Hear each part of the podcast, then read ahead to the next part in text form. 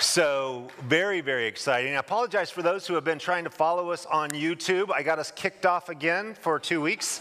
So, I apologize. Uh, I, about a month ago, I got us kicked off for a week. So, we got our second strike, which the left foot of fellowship, boom, uh, off the um, tube. And then, third strike, you know, it goes on.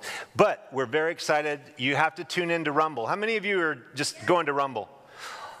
Got to bring the Rumble. Rumble is also updating things to become more competitive, to be able to have some of the features that we wanted on YouTube. So in the future, we'll probably be using our YouTube channel just to advertise to go hear controversial stuff that they want to censor and shut us down. But uh, Bryce Eddy from Covered Six and myself, we just had a lot of fun talking about the uh, Delta variant terrorism of Los Angeles, and boom, it was off. Now, I, I have my own website from my own ministry, and I put it up there, and uh, that was my first strike there. They kicked me off for a week, and then so we kind of one-two punch this week. I'm off the off the air, and uh, you must be doing something right, right? If they're they're censoring us.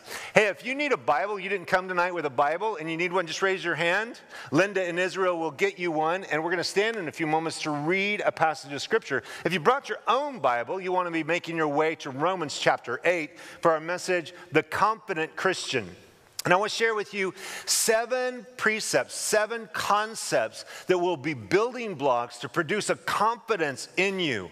And there's lots of places people lean for confidence. Just playing in sports through the years, you know, if you can go into a game confident, that means, hey, we've practiced hard, we're in unity, our team's just really crushing it. And there's a confidence about your own performance going into performing this game. But the confidence of a Christian is built within our relationship with God. He is our confidence, He is our strong tower. The name of the Lord is a strong tower, and the righteous run to it, and we are safe. But we find in these really troubling times that people are timid, they're afraid, they, they lack confidence. And I want you to know this passage of Scripture, we're reading through Anchored in the Word, which is a two year Bible reading. You can read from Genesis to Revelation. And I just want to encourage you. Maybe you've been a Christian for 30 years and you've just never read through the Bible. You can pick up one of the reading plans plans that are out there on the information counter, or you can pick it up, uh, look at it on our, on our website. And the, the reality is, once the Bible says that faith comes by hearing and hearing the Word of God. When I hear God's Word and I spend time in God's Word, something happens. I'm infused with courage. I'm infused with confidence. I'm infused with faith because uh, the Lord is with me. And as we look at these things, Paul the Apostle is leading us through some of the most epic chapters in all of the New Testament chapter 5, 6, 7, and 8. It's like these, it's the Alps of this incredibly high theology with practical application for our own hearts and our own lives. And so we're going to be looking at Romans chapter 8, and we're going to start reading at verse 28. So if you'd stand up with me, we're going to read in Romans chapter 8, verse 28 for our message, The Confident Christian. We know that all things work to, together for good to those who love God, to those who are the called according to his purpose. For whom he foreknew, he also predestined to be conformed to the image of his Son, that he might be the firstborn among many brethren. Moreover, whom he predestined, these he also called. Whom he called, these he also justified. Whom he justified, these he also glorified. What then shall we say to these things? If God is for us, who can be against us? He who did not spare his own son, but delivered him up for us all, how shall he not with him also freely give us all things? Father, we just ask now that you would open our hearts and open our eyes that we might see wonderful things in your word, that you would strengthen us, Lord, in the inside with confidence in you, in our relationship with you. Thank you, Lord. In Jesus' name. Amen. Well, the first thought is that God is working for you. In this classic verse, if you don't have this verse underlined, circled, a box around it, highlighted, magnified on your fridge, you got to know this verse. Every now and then, when I'm going through troublesome times, I just open my Bible to make sure it's still there. The reality is to know that all things, and what does he tell us? He says, We know The confident Christian doesn't say, I hope so. I hope this is working for me. I think so. It might sometime. It, it may, I don't, I, I don't know. Right? Very lacking confidence. No, Paul says the confident Christian knows this. And what he knows is that God is working on our behalf, as it says, we know that all things work together. Not some things, not a few things, not the good things and not the bad things. All things work together for good to those who love God. So, what's the criteria for you to know that God's working for you to have confidence? You love God. If you don't love God, this promise ain't for you, sister.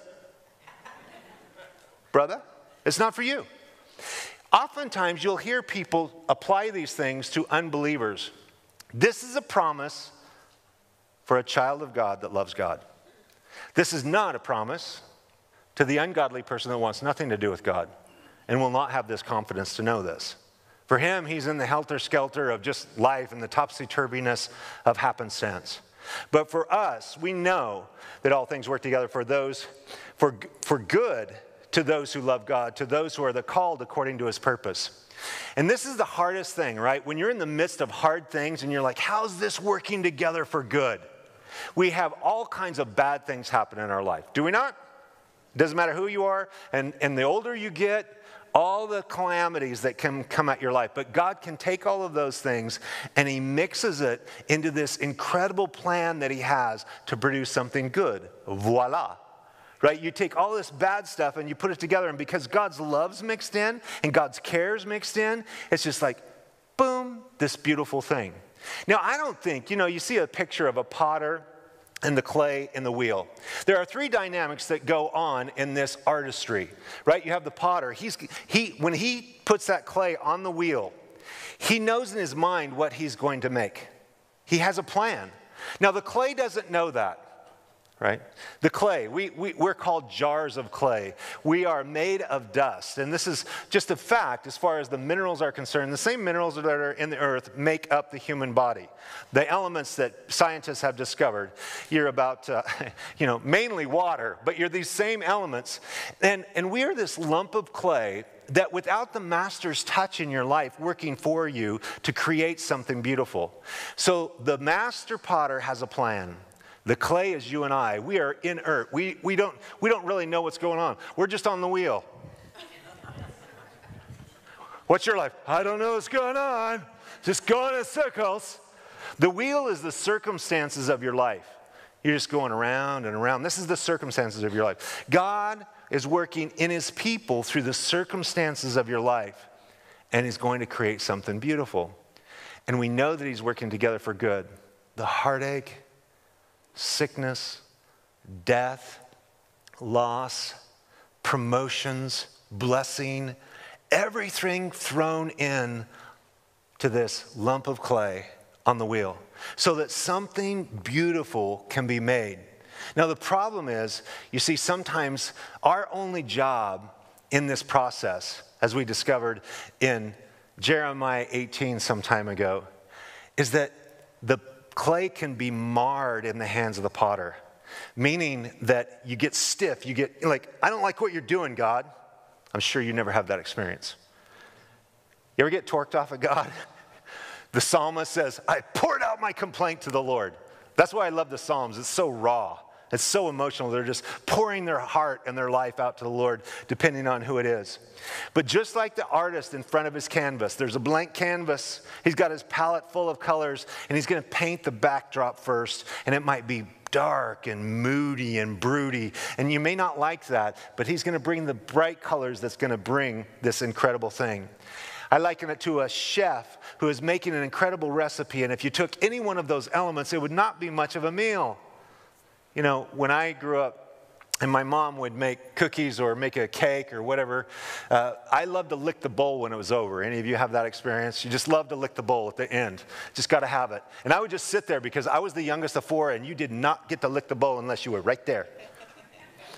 And, but when I was younger, I was a little impatient, and mom wouldn't have all the ingredients in, and I'm trying to dip my fingers like, got it right after the baking powder, the baking soda, some of the, the salt, and the different things that you wouldn't just have a teaspoon of salt. You wouldn't just have a, you know, a, a cup of Crisco. whatever the ingredients, but when it's all mixed together. And that's the thing that you and I obsess over the specific ingredients, but we don't know how God's mixing it together in the bowl to produce something beautiful. And you're only focused on one dimension. And you don't know that God's mixing some things together to make it incredibly beautiful. In this process, sometimes our life feels like a box of puzzle pieces that are dumped out, and you don't know how they come together. The only thing I can do in this part of the process is know beyond a shadow of a doubt, I know this, that God's working on my behalf because I love God and God has called me. And if you love God and God's called you, you can have this confidence too. Every child of God can. And that confidence is that He's going to work all these things together for good those who love Him and those who are called, the called according to his purpose. But we don't want to resist and begin to shake our fist at God, get hard like the clay that is marred in his hands.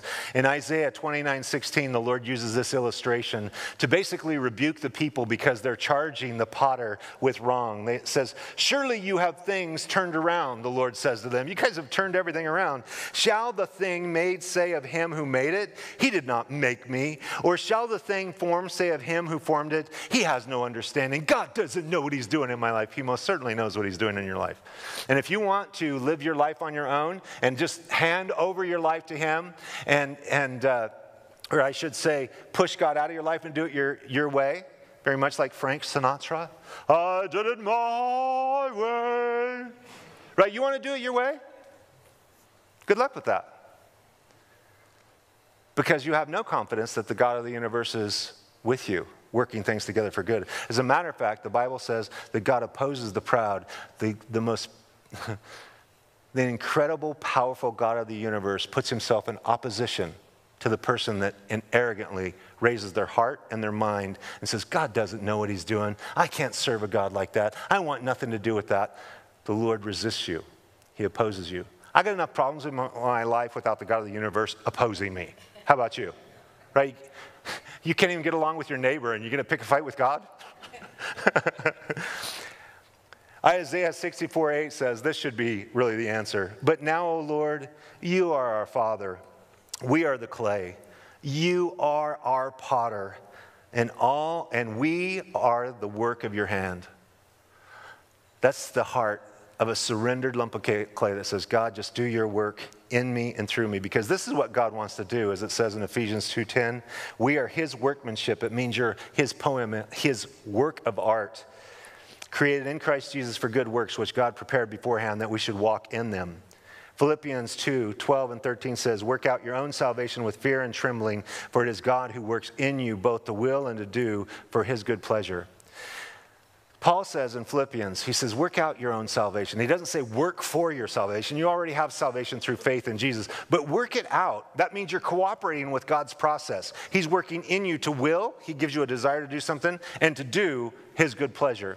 That's what produces an incredible work of art when God is working in your life and you have this confidence that God is working for you, and then you just cooperate with the process. You just have to help out and do your part as He leads and guides and directs and prompts you. I was so blessed last week. I don't know how many of you were here for uh, Nick uh. But here he is when he comes in. Now, I've seen uh, video of Nick, but to see him in person and to see Nick in his wheelchair when he comes in with no, no arms, no legs, and we're having this conversation, and he's so animated, and his little body's just moving around, and he's leaning over the rail, and he's just having, I mean, he, I didn't know somebody could move that much in their wheelchair. It was like a little stage. And then we put him up on the table up here, right? And I don't know about you, I was on the front row, and every time he came right to the edge of the table, my heart went, oh. I was, but he does it all the time, right?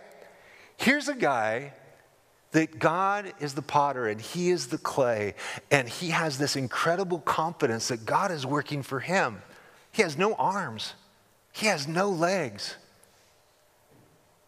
And yet, he is an incredible voice. Millions of people have heard about the love of Jesus through this man's life. That's what happens when you're filled with the confidence to know, hey, all this stuff's working together for good.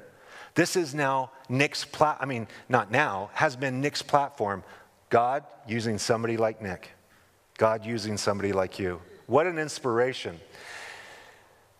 The second building block of producing confidence in your soul, in your relationship with God, is God knows you. Now, this is the most frightening thing to people. We have this concept of insecurity. Are you insecure? Every human being is insecure about something in some way, shape, or form, right? You're insecure. And the insecurity is you really don't want people to know who you really are. Dating is one of the biggest acting games. People should win Academy Awards in dating, right? Because they're putting this persona forth of who they are right? And, and social media does that. I mean, they, they describe themselves and they're actually, you know, they describe themselves as six inches taller than they are. they, they have all of this stuff that they put in there because their own insecurities. And yet God knows you and me intimately. He knows your thought right now. He knows your thought five seconds ago. He sees you afar off. He knows everything about you. But instead of terrifying us, it says, For whom he foreknew, he did predestine. In God's foreknowledge, do you know what foreknowledge is? Obviously, to know something way in advance. But the Bible says that God has foreknowledge. God is not somebody with a lot of time on his hands.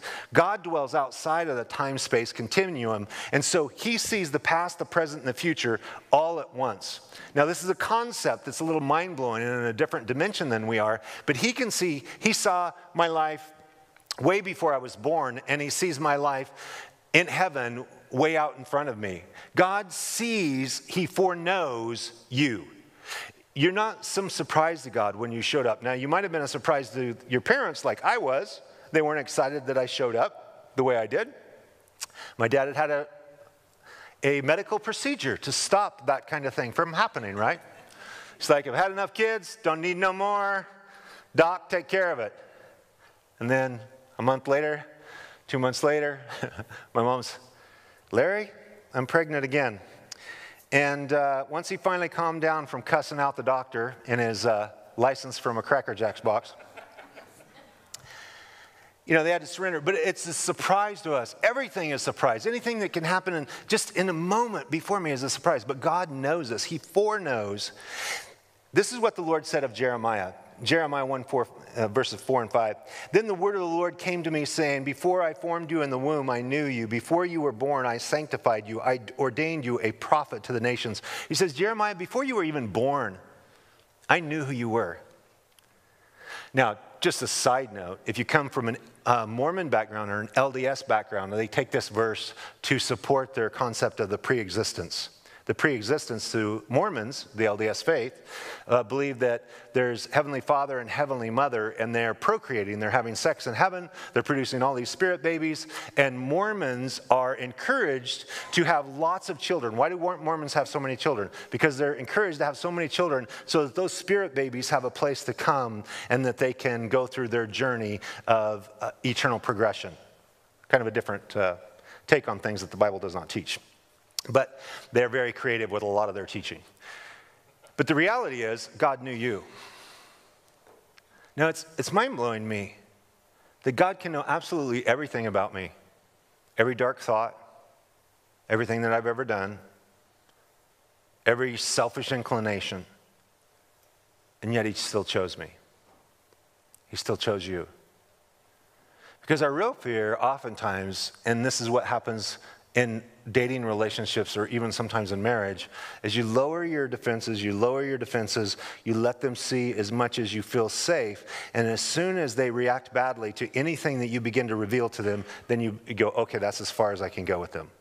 That's as much of my own soul as I can reveal to them because they can't handle who I really am at a deeper level. But God knows all that. And he, know, he knows you and He loves you. If there's anything that produces confidence in your relationship with God, is God knows absolutely everything about me, and He still declares that He loves me. He's working for me on my behalf to work everything together, and He's doing this incredible work in my life. The third building block of confidence is God chose you. Not only did He foreknow you, so He knew who you were, but He chose you. It says in verse 29 He also predestined to be conformed to the image of His Son, that He might be the firstborn among many brethren.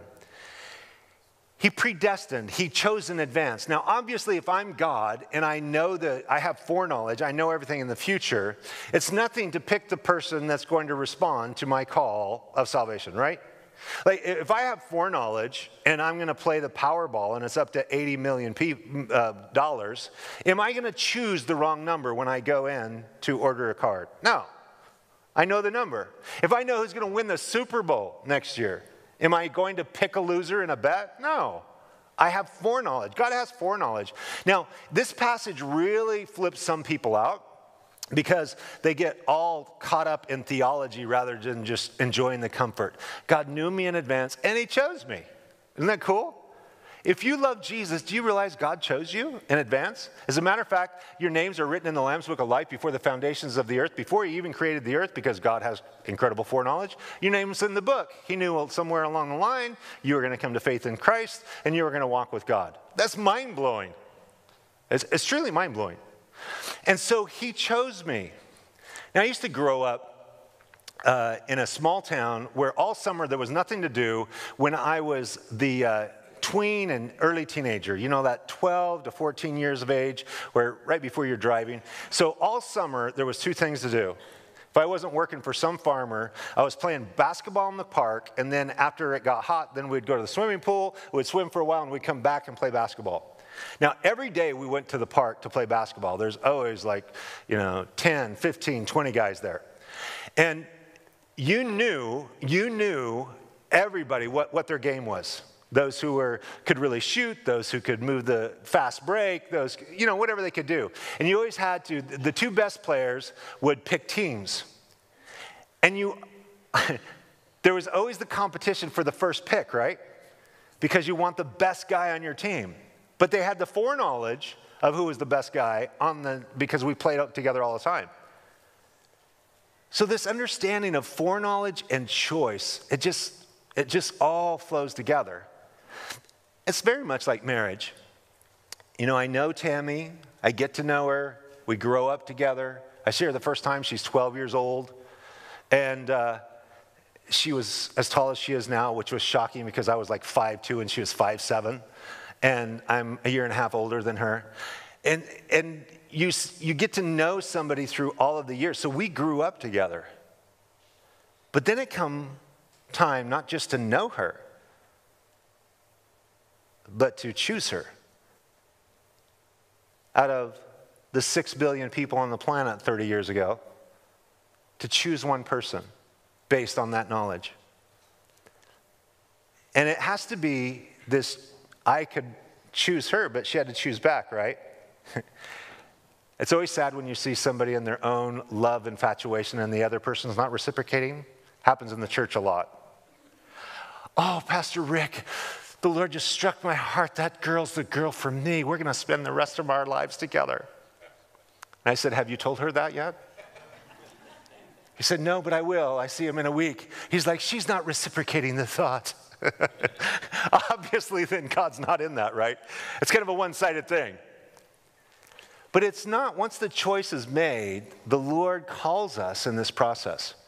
It, it's a supernatural confluence of a supernatural God and sovereign human beings in the sense that they have the ability to yield their will or to resist the work of the Holy Spirit. And in this process, something supernatural happens to produce a confidence in us that God knew us and God has chosen us. Look what Paul tells the Ephesians in Ephesians 1 4 and 5. He says, Just as he chose us in him before the foundation of the world, that we should be holy and without blame before him in love, having predestined us to adoption as sons by Jesus Christ to himself, according to the good pleasure of his will. Before the foundation of the, the world, God chose you. That's just crazy, isn't it? God's eternal dimension, I mean, blows my mind. And it blows my mind then in a very personal way, in a macro way of who he is, but then he, that he loves me and he chose me and he called me because as he chose me, then he calls, as it says, oh, before I move on from being predestined or chosen, this, this reality that why did he predestine us? So that we would be conformed into the image of his son. that we would be conformed into the image of his son. God foreknew us, he predestined us or he chosen us in advance so that we would become like his son Jesus, that we would begin to love like Jesus, that we would love truth like Jesus, that we would begin to be kind to people, that our life would change, that we would begin to reflect Jesus so much so that somebody might look at us and actually charge us from being a follower of Jesus because of our life and our character. There's a relative that uh, they are a young Christian, they, don't, they haven't grown very much. And they often will say something like this I was in this really difficult relational thing, and I thought to myself, she's not, she, she's not mature enough yet. She doesn't even know where the Bible verses are or those different things. She just says to herself, I just thought to myself, what would Tammy do right now? My wife. because she knows my wife. And she's like, What would Tammy do? And Tammy's life in Jesus has inspired her enough that she can see enough of Jesus in Tammy that she's like, What would she do? She isn't even to the place like, What would Jesus do? Because you haven't read enough of God's word to even know Jesus' nature and character yet. And that's what God is conforming us into. Moving on to the fourth building block of confidence in the child of God's life is that he called you. In verse 30, whomever whom he predestined, these he also called, and whom he called, as we'll see, he justifies. But he calls us. Right now, you, you could be being called by God. Hey, do you know God loves you? Jesus died on the cross for your sins, was buried, rose from the dead, and He wants to have a relationship with you. All you need to do is recognize what He's done for you, put your faith in Him, repent, ask Him to forgive you of your sins, and surrender your life to Him. It's very simple. That's the call. But it happens in many groups or crowds through time and uh, for the last 2,000 years as Jesus said in Matthew 22 14, for many are called, but few are chosen. When the God has chosen and the call comes together, these two things, the confluence of God knowing when your heart's tender, when you're going to surrender to Him, and the, the confluence of those two things, God and man, God and women meet and they come to a saving knowledge of who Jesus is. But that incredible invitation should always be there. Hey, man, you're invited. You're invited to spend eternity with us in heaven, but you're more, uh, e- more importantly, right now, you can enjoy eternal life in your life as long as you're here. You see, this is the crazy thing, isn't it? This world, for the child of God, this is the worst it's ever going to get, you guys. This is as close to hell as you're ever going to experience. And I, I grant you, in California, it's a lot closer to hell than in Idaho. But with your tyrannical leaders, but realize this that no matter what adversity, no matter what struggles, what, whatever we have here, this is temporary. We're going to have 70 or 80 years here, and then we're going to spend eternity with God in glory. But if you reject the call of God, you flip the Lord off, you give him the bird and say, I want nothing to do with you, and you reject God, this life here is the best it's ever going to be for you. This is the best life will ever be for you. You're like, wait a minute, it's not very good right now. That's right. This is as good as it's going to get for you. Because eternally, you'll be eternally separated from God. Because when the call came, you resisted God's Spirit. You, you didn't, you know, I don't want that. I don't need that. And I want to resist that. And God is a perfect gentleman. He, he honors that. So oftentimes, when kids grow up in church, Parents will be wanting to push their kids, you know, to an altar call or push them towards baptism. And, and they're just, they're really concerned about their, their eternal wel- welfare. But the reality is, is that all people need to come on their own terms to surrender to God. Young, old, doesn't matter, male, female, wherever you're at when God calls you. I love the invitation to come in Revelation 22 17. The Spirit and the bride say, Come. Let him who hears say, Come. Let him who thirsts, come. Whoever desires, let him take the water of life freely. Come. And you can't, this is the beautiful thing because people will think, well, if I get to heaven and all you people are right, say you're here tonight and you don't want anything to do with the Lord, the call goes out, you reject the call, you're, you know, dead in the next six months, you wanted nothing to do with God, and you can't go to heaven and say, I didn't know because you just were invited. You were just invited. And whatever knowledge you have, that's the accountability that God holds you to. With much knowledge comes much accountability. And this call that goes forward God chose us, God called us, God justified us. The fifth thought in verse 30 these he also justified. Justified is a technical term which means you are declared to be righteous. So oftentimes somebody will go to court and they're charged with a crime and then they're acquitted. Being acquitted means you're just not guilty of that crime. All right? There's not enough evidence to convict you of that crime. But you're not declared justified as if you've never sinned. And that's a simple Sunday school way to break down this word justified. Just as if I'd never sinned. Through faith in God, think of this. God foreknew me, God chose me, God called me, and then God declared, Rick, you stand before me righteous as if you've never sinned because of my perfect sacrifice for my, of my son Jesus on the cross. All your sins were nailed to the cross. All my sins have been punished. It's not like I'm getting just a free pass. No, all my sins were put upon Jesus. The sins of the world were nailed to the cross with Jesus. Everything, every bad thing you've ever thought in the past, ever struggled with, ever done in your life, past, present, and future, all was nailed to the cross on your behalf through the substitute Jesus.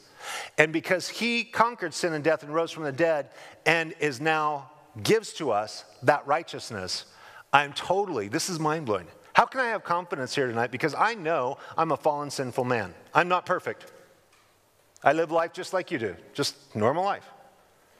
But God declares of every single one of us that loves Jesus, when you put your faith in Jesus, it's just as if you'd never sinned in your entire life. And the thing that oftentimes robs us of, of confidence is guilt and shame from failure. Guilt and shame from failure. And the Lord says, All that's nailed to the cross. You stand before me 100% righteous, 100% blameless, just as if Jesus Christ Himself is that He's standing between us and the Father to give us that perfect standing. Isn't that mind blowing? It's not based on me. I'm not perfect. You're not perfect, but Jesus is. And he paid that price. And it's so crazy to me, as it says in 2 Corinthians 5.21, which is the greatest exchange that's ever happened in the universe. He who hath made him sin for us, who knew no sin, that we might be made the righteousness of God in him. God said, I'm going to make Jesus sin. He's going to be the full, complete, receive the judgment of sin and he's going to give us all his righteousness. Can I put it this way? Jesus is a better Savior than you are a sinner. Now, I know some of you are really good sinners, but Jesus is even a better Savior than you are a sinner. Because Jesus paid a price, paid a debt that he did not owe, because we had a debt we couldn't pay, right? I'm, I'm over my head in my debt. So he justified me, he justified you. All these things, step by step, my head that's hanging down, my, my feeble knees, my hands that are hanging down, discouraged, and in a place with no confidence, I begin to rise as I feel inside of me the truth of these things, knowing God is working all these things in my life together for good, knowing that He's going to. Um, he not only knows me, but he's chosen me and he's called me and he's justified me. And then he puts the cherry on top, if you will. The very last thought in verse 30, when it says, These he also glorified. God has glorified you.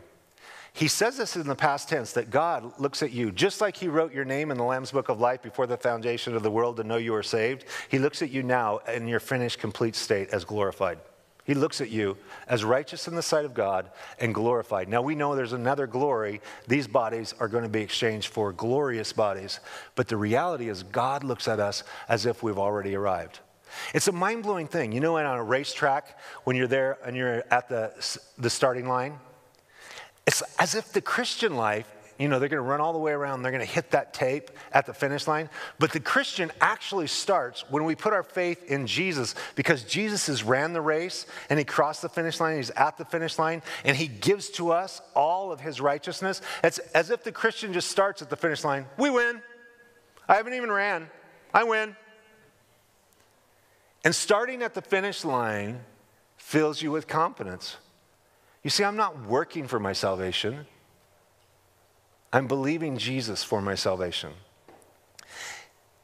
And this is something that's so important that in this process, we are designed by the potter to be who he wants us to be. The greatest joy to me is to have God fashion my life in such a way as this picture that you see up here that can be filled up with him, with water, whatever it is, and be poured out to be refreshing to other people, that they might enjoy the goodness of God. You see, the Bible calls us vessels. As a matter of fact, it calls us uh, jars of clay, even in 2 Corinthians 4 7, it says, But we have this treasure in jars of clay, that the excellence of the power may be of God and not of us. I'm just a guy that's made of clay like you are, but God puts his treasure inside of us. And that treasure we can pour out to love and bless other people. That others might be filled with faith, have a relationship with God, and have a newfound confidence about their life. But that only happens if you cooperate with the process of God, the cooperation. And in that cooperation, check it out. I can either be this, this vessel to be filled up over and over and poured out for God's glory, or I can just be a lump of clay that is hard and resistant, and I want nothing to do with God. What kind of condition is your heart in here tonight? and all the things that you're going through. You're going through hardships, you're going through difficulties. All these things are shaping you, they're all producing in you things that God wants to produce. He's building in you character, He's building in you qualities. The seventh thing that fills you with an incredible confidence is that God is with you. For it says in verse 31 What then shall we say to these things?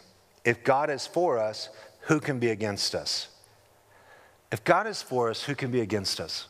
God is with me in every situation I go into. He says, He'll never leave me or forsake me.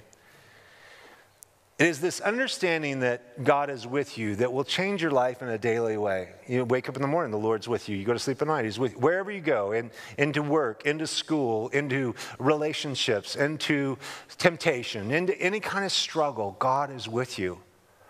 And so, knowing that God is with us, especially when we're afraid and we're overwhelmed with circumstances in life, and I think there's a, there's a lot of fear in this season, this last 18 months. How many people have just thought the fear of being in California, the fear of California, the, that's why 180,000 people have fled California.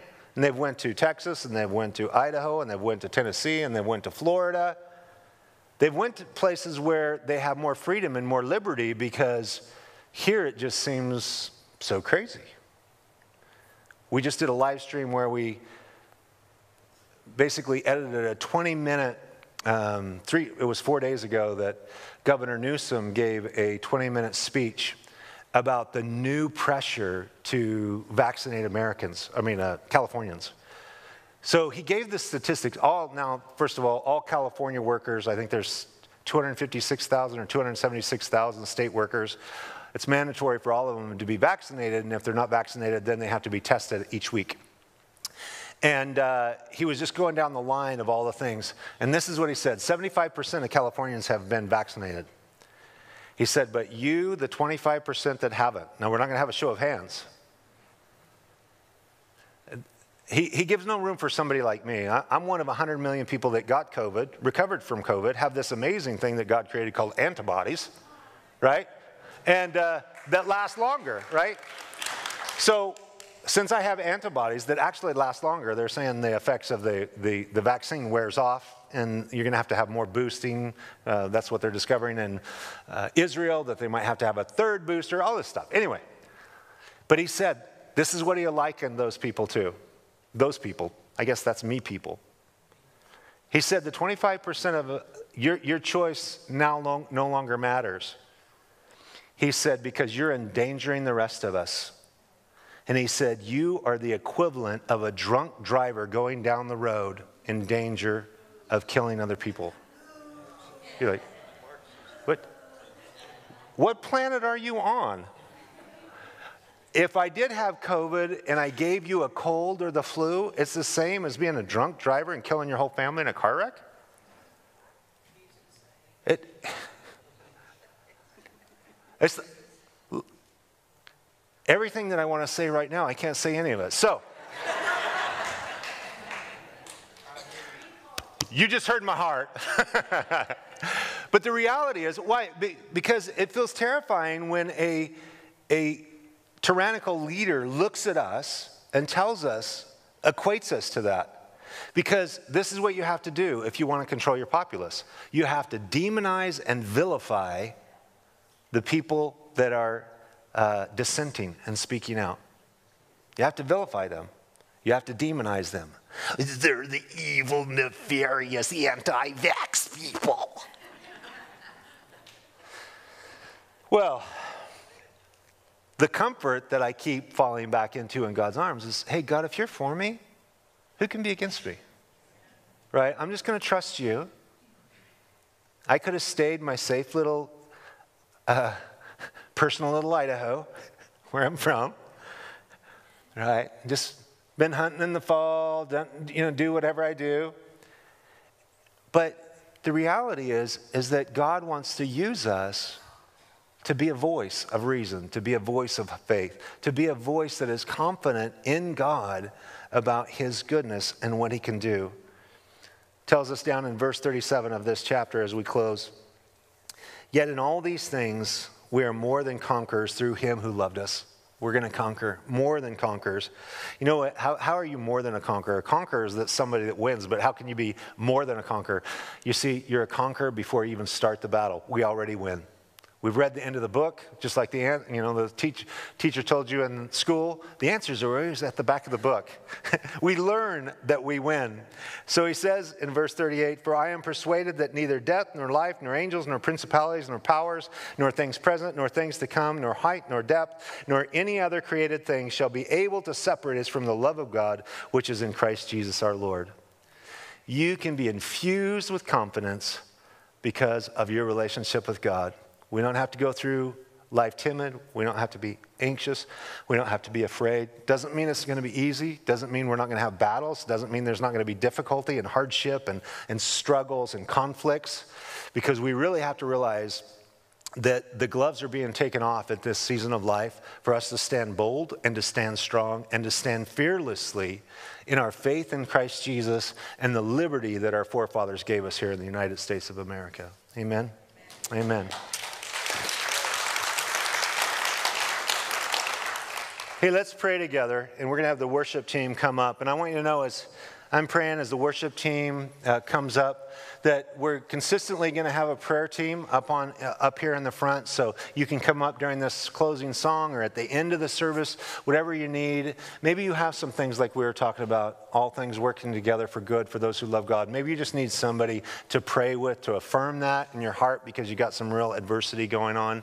And so let's stand together. We'll pray and sing. And if you need prayer the prayer team will be down here in front